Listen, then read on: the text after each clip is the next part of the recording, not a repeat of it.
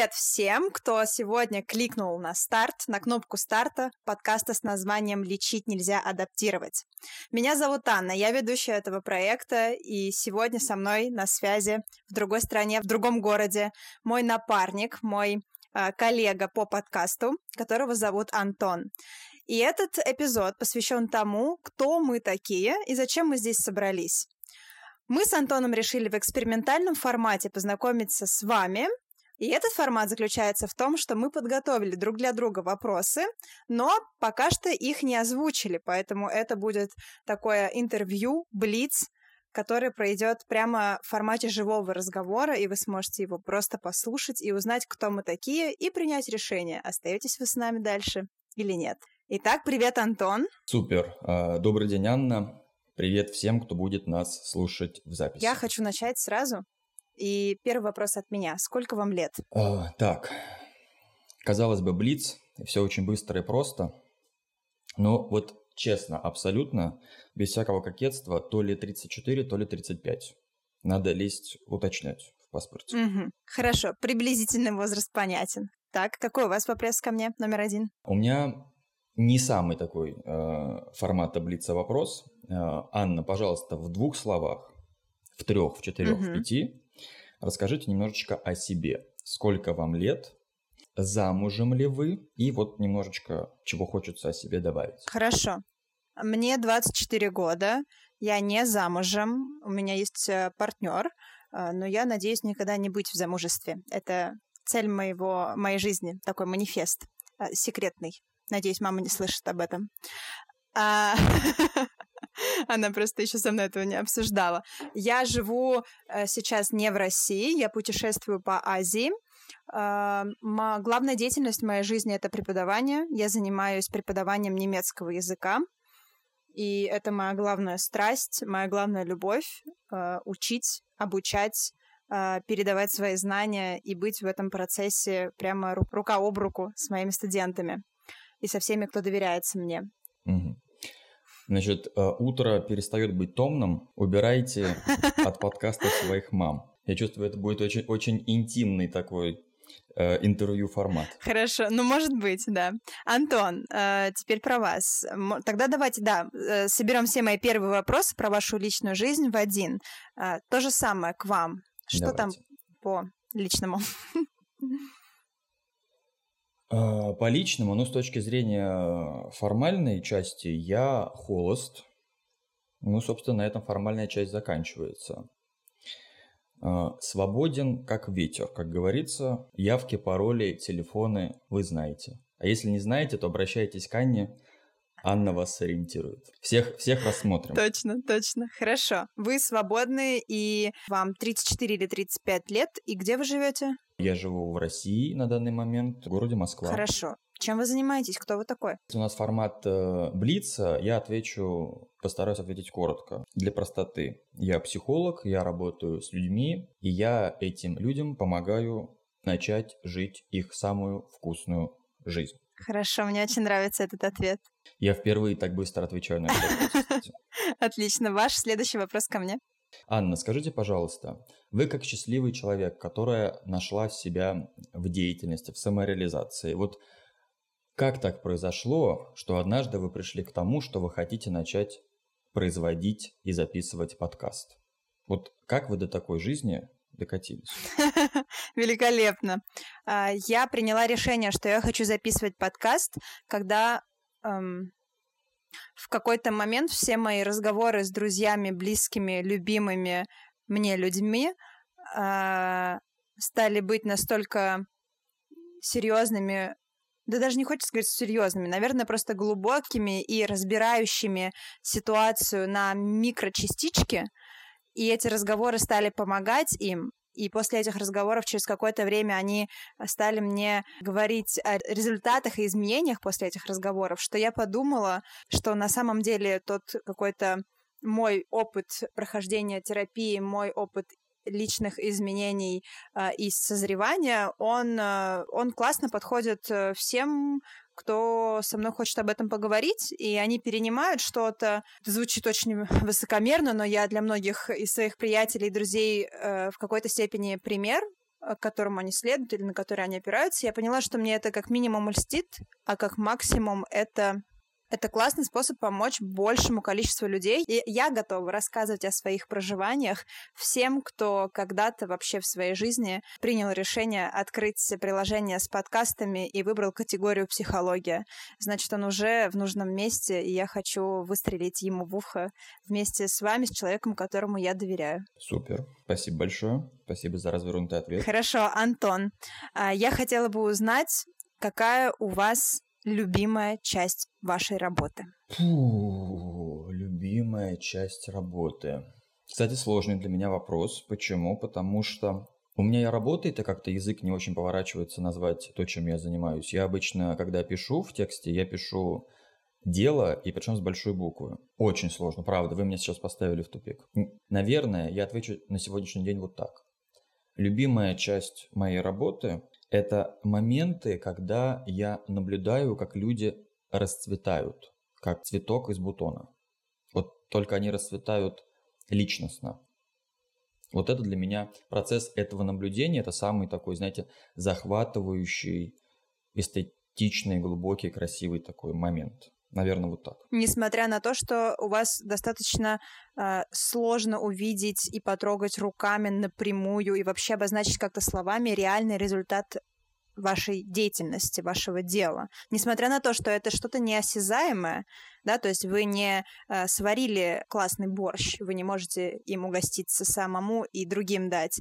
Вы все равно любите именно вот процесс наблюдения за результатом. А вы знаете, дело в том, что для меня терапевтические результаты и э, личностные победы людей, они намного более осязаемые и материальные, чем даже самый вкусный борщ, при всем моем уважении к этому прекрасному супчику. Это вопрос э, просто восприятия. Для меня они очевидны и видны. Я могу их потрогать, пощупать, посчитать и всячески с ними контактировать. Класс. Я принимаю ваш ответ. Мне нравится. Так, а прежде чем я перейду к следующим вопросам, я такую небольшую предысторию дам.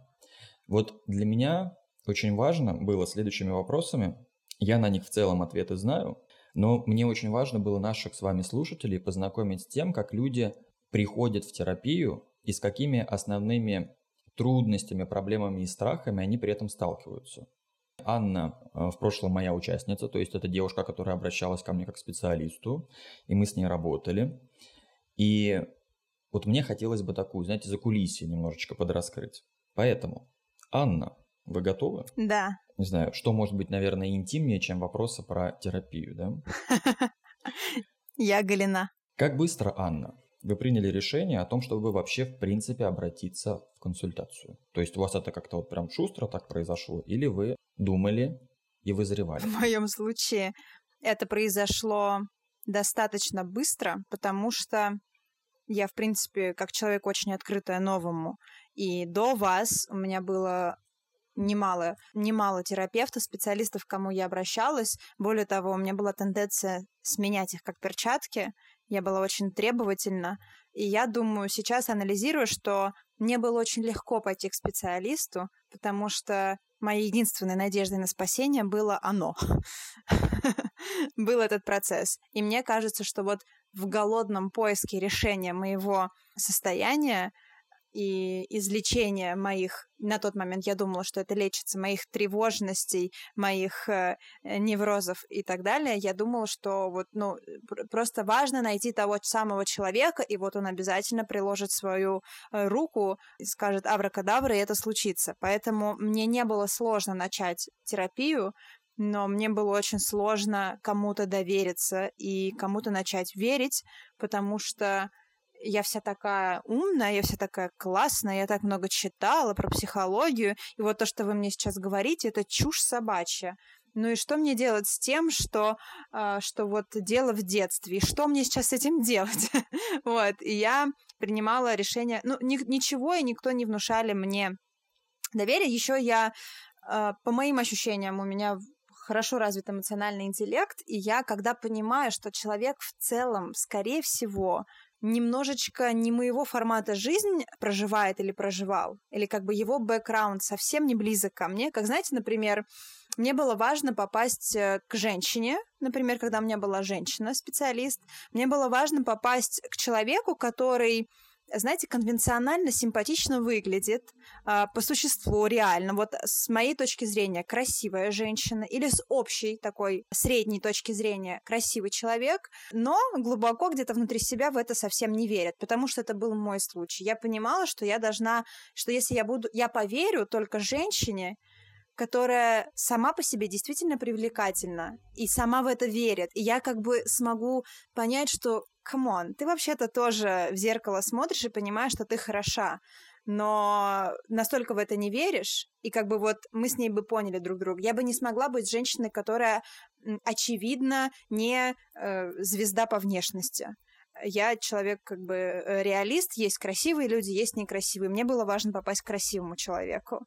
И поэтому э, иногда я попадала там просто к девушкам, которые... У меня был период в жизни, я вообще, в принципе, начала плотно заниматься с терапевтами, когда в моей жизни появился а, мой нынешний партнер, так как я из армянской семьи а, и такой немножечко придерживающийся традиционных ценностей, а, тогда, когда это удобно, моя семья не сразу приняла мой выбор в виде мужчины русской национальности, наружности, и это был очень такой, знаете, первый момент э, конфликта, серьезного конфликта интересов э, родителей и детей. И я действительно не понимала, что мне делать, но вариант какого-то побега из семьи вообще был не для меня. Мне было важно донести до них, э, кто я, и было важно обозначить границы, я это чувствовала и понимала, но точно не знала, как действовать. И когда я нашла там одну из своих первых специалисток, девушку, мы с ней созвонились, и она была, возможно, чуть старше меня, и я ей рассказала свою историю, рассказала какие-то частные случаи, случаи моих разговоров, бесед с братом старшим и так далее. И ей стало так грустно, и она так сопереживала мне, что она расплакалась. И я не поняла, что мне делать в этот момент, и как бы поэтому... Э, это я к чему сказала? К тому, что я сразу, как только понимаю, что я здесь не почувствую, не поверю вообще в эксперт, экспертность человека, специалиста, я быстренько уйду. Поэтому, возвращаясь к ответу, я легко пошла в терапию, э, искала самое лучшее спасение, но нашла его не скоро. Я была до вас где-то еще два года в поисках. Угу. Ой, вы меня прям так настроили на такую э, глубокую волну. Сижу и слушаю прям. Сидел бы и слушал дальше. Спасибо большое. Угу. Спасибо. Мой вопрос не такой, возможно, следующий глубокий, но тем не менее, какая у вас нелюбимая часть работы? Что вас раздражает, что вам настолько э, тяжело дается, что вы прям выдыхаете тяжело. Угу. На этот вопрос мне будет ответить проще, чем на предыдущий. А, нелюбимая моя часть работы, хотя при этом тоже в этом есть своя прелесть, но точно неотъемлемая. Это, я сейчас попытаюсь аккуратно сформулировать, фильтрация входящих обращений от людей. Объясню.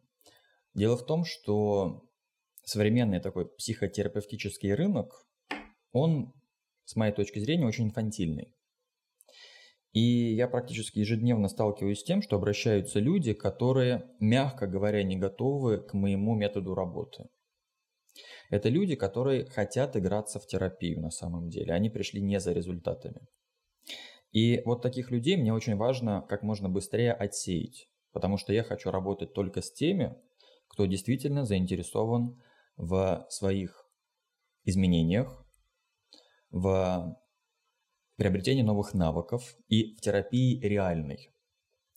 Вот поэтому вот этот момент объяснения, что нам с вами не по пути, он довольно часто у меня встречается в работе, и он такой не, не самый приятный, так скажем, эмоционально по отношению ко всем остальным аспектам моей работы но часто встречающиеся.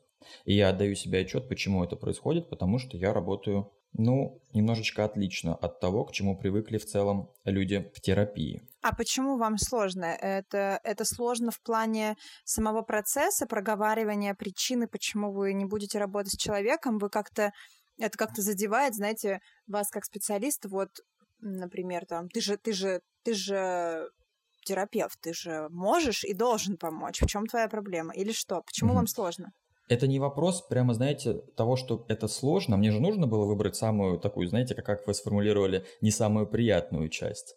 А, мне нужно mm-hmm. было с чего-то выбирать. Я вот и выбирал. Это не вопрос того, что мне сложно. Это скорее, знаете, так утомительно. И это надоедает каждый раз просто рассказывать об одном и том же.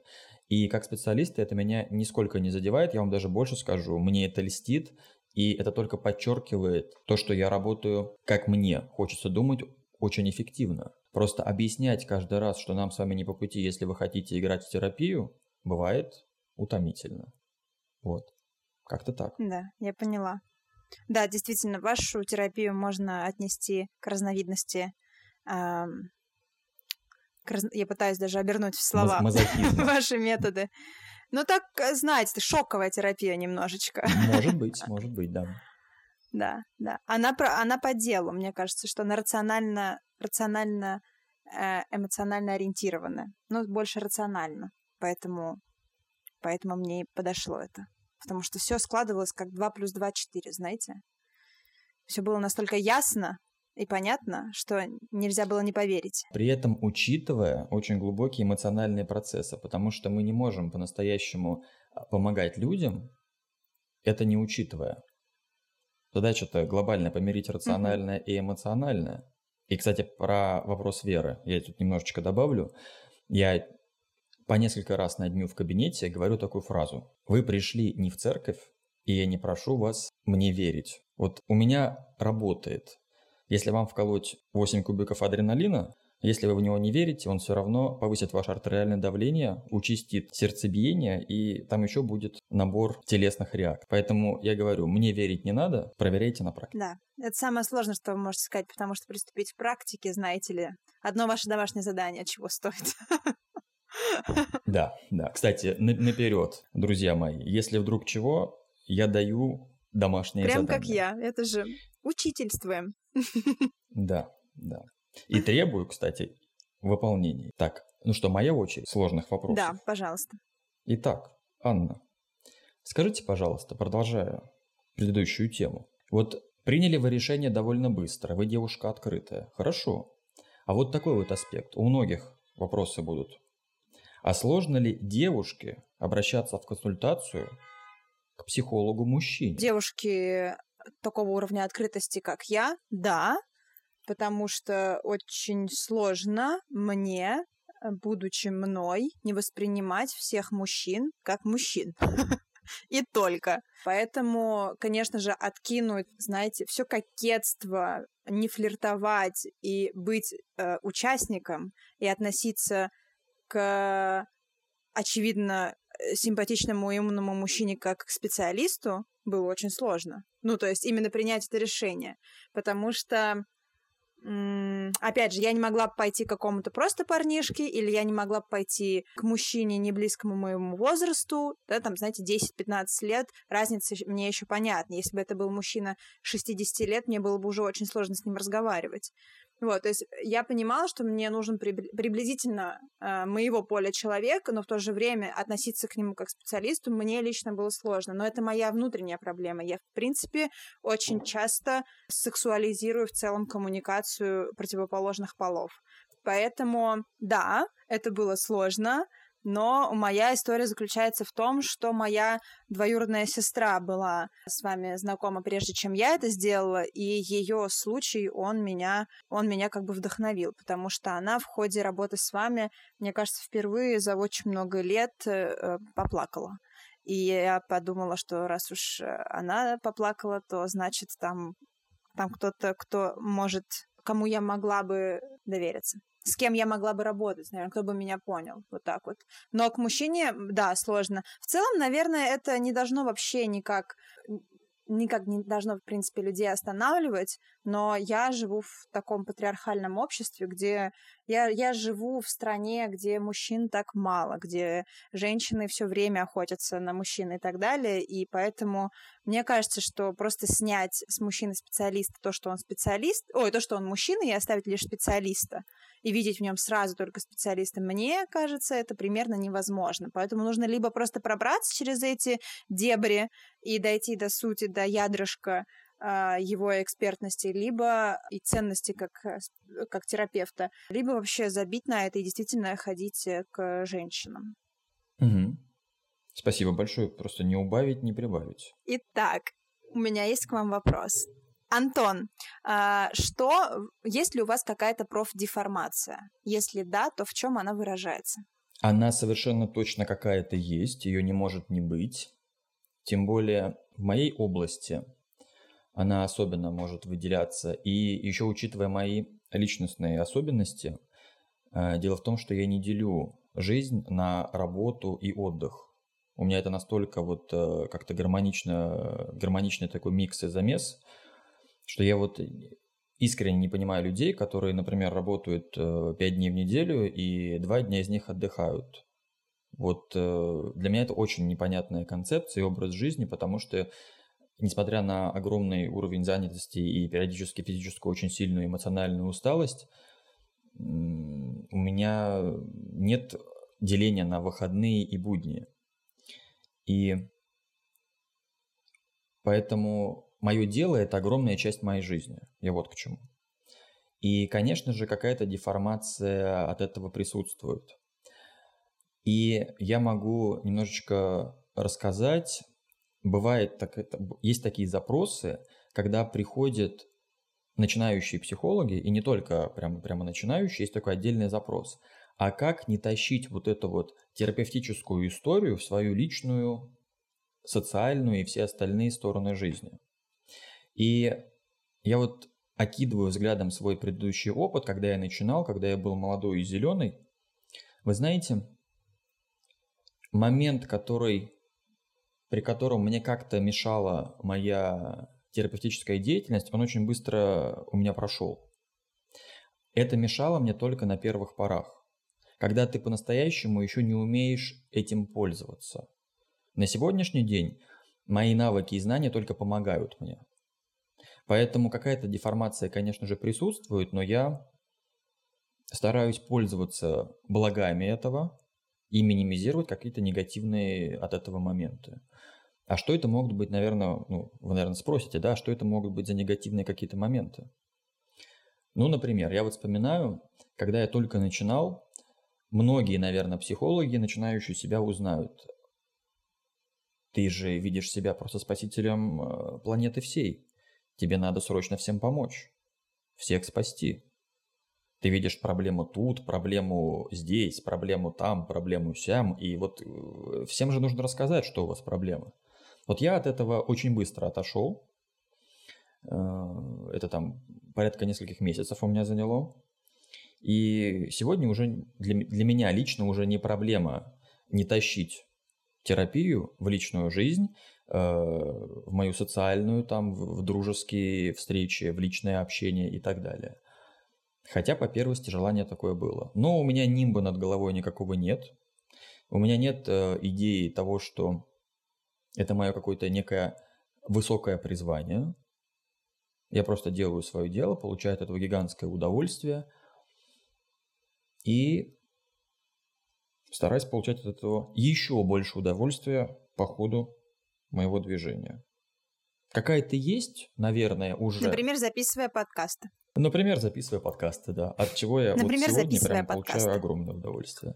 Мне самому очень нравится этот формат. Думаю, а чего так остальные не делают? Но у меня есть... Э, ну, нет, на самом деле вы ответили на мой э, дополнительный вопрос. Э, хочется ли вам лечить ваших друзей и напоминать им их, об их неврозах? Но вы ответили, сказали, что сейчас уже в меньшей степени. Э, вот сейчас не то, что в меньшей, сейчас вообще не хочется. Угу. У меня есть очень четкое правило. В личной жизни, в моем дружеском общении и так далее. Ну, в жизни вне кабинета. Я сам задам себе вопрос, в первую очередь, если мне захочется кого-то начать лечить. Я спрошу у себя, у самого, а зачем мне это нужно, если мы находимся вне кабинета? И пойду разбираться в первую очередь со своей головой. Как только это произойдет, как только это произойдет, и если это произойдет опять, я что-то угу, буду с этим делать. Да, однозначно. Этого не было уже очень давно. Скажите, пожалуйста, Анна, вот мне лично интересно, а не смущало ли вас когда вы ко мне обращались, то, что у меня есть такая непривычная терминология для всех остальных психологов. Ну, к примеру, у меня нет клиентов, Я иногда шучу, что я самый не клиентоориентированный психолог, а у меня участники. Ну, я сейчас не буду рассказывать, почему это так и для чего это нужно, но вот это вас смущало, отпугивало или наоборот как-то вот э, в этом что-то есть и вас это привлекало? Хотелось как-то вот в это погрузиться, изучить? И понять, что там к чему. Я думаю, что меня это вообще не волновало в первые э, моменты, потому что изначально для меня, для меня, как бы это все ни называлось, я глобально понимаю, что я ваш заказчик, а вы исполнитель. Я вам плачу, а вы оказываете мне услугу. Я это вижу все равно, как бы, знаете, э, рыночными отношениями я вам даю деньги, вы тратите свое время, ресурс, э, знания и даете мне что-то. Поэтому мне вообще не важно, как вы себя будете называть, если то, что вы мне даете, будет помогать мне жить клево. То есть, знаете, еще даже до вас мне не было важно, как себя называть терапевт, психотерапевт, психолог, психиатр. Я даже не разбиралась в том, кто все эти люди. И единственное, во что я точно была не готова идти, это в любое название с эзотерическим э, настроением. Туда я точно была не готова идти. А вот э, для меня вы были просто Антон Алексеевич, и, и все. Но мне очень нравилось не быть пациентом, а мне очень нравилось не быть клиентом, Потому что, знаете, я как-то работала в очень классном бренде, мне было 18 лет, в общем, да, классный бренд косметики, Lush, э, и я работала в розничном магазине, и нам нельзя было называть наших покупателей клиентами. И наша управляющая говорила, Анна, клиенты в борделе, а у нас покупатели. Вот, и знаете, мне очень нравилось, что я не клиент, и когда мы уже с вами дальше стали рассуждать, ну, как-то вскользь говорить о том, что я участник, я действительно от слова участник, так как все-таки я преподаю языки, я очень часто думаю об этимологии, я поняла, что участник от слова участвовать, у, участие. И вот эта вот моя участность, причастность, и она придавала мне, знаете, прям э, какие-то бразды правления. Я понимала, что я не тварь дрожащая, а право имею, и я принимаю решения. И сначала в некоторых ситуациях это меня раздражало в плане, в смысле, я участник. Можно как-то, я вообще-то пришла денег заплатить, может, вы спросите что-то уже, или дайте хотя бы какой-нибудь совет. Вот, а потом, потом, да, это было классно, потому что в этом слове кроется мне кажется, прям, знаете, а, такой а, конверт, в кото внутри которого лежит очень много чувство собственной важности, которое можно к себе забрать и применять в нужном русле. Поэтому мне, наоборот, это нравилось. Но я все равно понимала формат нашего взаимодействия. Всегда, глобально. Вот, кстати, я и вводил терминологию участника именно для того, чтобы уйти от вот этого клиентоориентированного подхода. Потому что люди привыкли к тому, что есть такая фраза, знаете, вот кто заказывает музыку, или как она там правильно произносится. Вот, в общем, я вам заплатила, будьте добры танцевать э, лезгинку так, как я ее заказала. А я работаю, мягко говоря, иногда отлично от того, как люди привыкли, как с ними работают. И поэтому мне важно было уйти от этого клиентоориентированного подхода. Я не буду танцевать лезгинку так, как вам этого хочется. Я буду танцевать так, как я танцую, и так, как я считаю нужным. Потому что у моего метода есть э, правила, которые написаны кровью, потом, слезами и годами работы. И поэтому мне это очень важно было сразу же доносить до людей с точки зрения терминологии тоже. Супер. А еще, кстати, по поводу участников.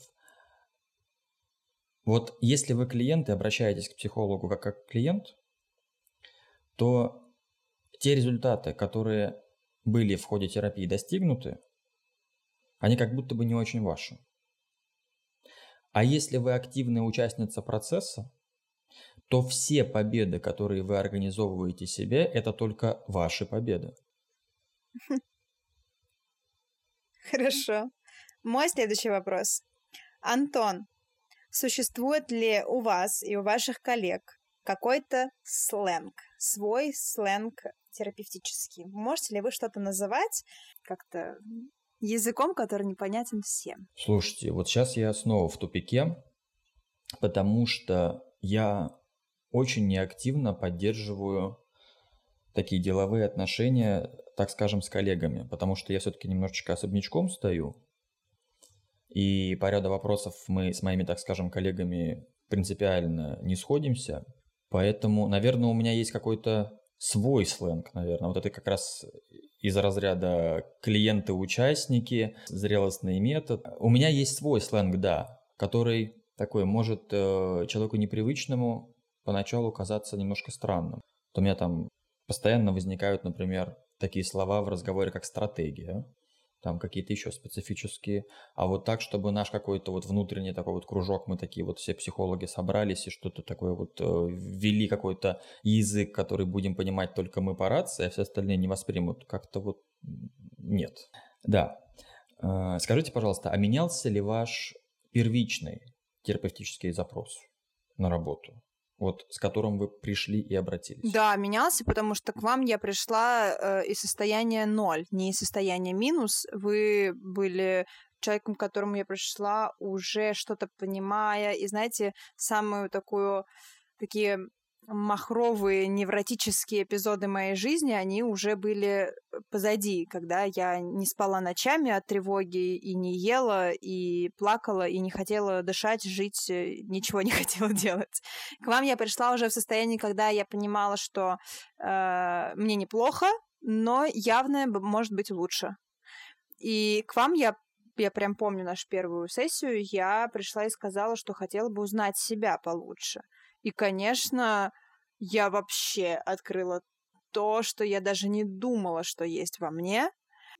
Не могу сказать, что я осознала, что у меня есть какие-то другие прям проблемы. Это были не проблемы, мне сложно вообще это назвать проблемы, это были какие-то задачи, на которые я вообще не обращала внимания, но поработав с ними, с вами, конечно же, качество жизни улучшилось. Да, поэтому я могу сказать, что однозначно поменялось. Потому что я пришла вообще, знаете, возможно, где-то глубоко внутри себя я пришла самоутвердиться, что я... Вообще-то я пришла к вам здоровенькая, поставьте мне, пожалуйста, штамп, что я здоровая и что я все понимаю. Все я знаю, мне ничего делать не надо, я свое прошла, проходила. И я, конечно, была расстроена в первую, после первой встречи, когда где-то недельку еще смаковала там какую-то идею, которую мы с вами обсудили, к которой я должна была привыкнуть, какую-то мысль, и я такая, черт, значит, блин, неужели не все? Еще что ли надо что-то делать? Поэтому да, поменялось. Работа у меня такая, людей расстраивать. Ну что ж поделать. Да. У меня есть финальный вопрос для вас. Можно ответить кратко. Проходите ли вы супервизию, есть ли у вас ваш терапевт? Да, у меня есть супервизор, у меня есть э, терапевт. Я посещаю эту женщину свою коллегу. А, в последнее время не так часто, как, может быть, и хотелось бы, но я стараюсь надолго не выпадать. Там один-два раза в месяц я у нее появляюсь. И это вопрос моего личного желания, потому что у нас на территории Российской Федерации, по крайней мере, пока за этим как-то не очень принято следить. Например, в Штатах это обязательное условие или тебя лишат лицензии. Есть еще вопрос у вас? У меня, на самом деле, финальный вопрос очень удачно совпало. И это скорее даже не вопрос, а такой, в общем, такой, сейчас услышите. Анна, а что вы бы лично от себя могли посоветовать людям, которые пока еще только задумываются о том, чтобы впервые в жизни вообще обратиться к такому страшному специалисту, как психолог? Я рекомендую первую мизерный миллиметр мысли о том, чтобы найти себе специалиста и попробовать и это в своей жизни, а, не откладывать эту мысль ни в коем случае. А, первое, что я рекомендую, это открыть свой онлайн банковский э, аккаунт и сразу открыть там папочку с выделенным бюджетом на терапию однозначно, потому что потому что точно нужно сразу отложить денег на несколько сессий, я бы рекомендовала. Потому что когда ты знаешь, что у тебя нет вопроса денежного, ты можешь больше спокойнее и свободнее себя чувствовать. Ты себе позволяешь намного больше.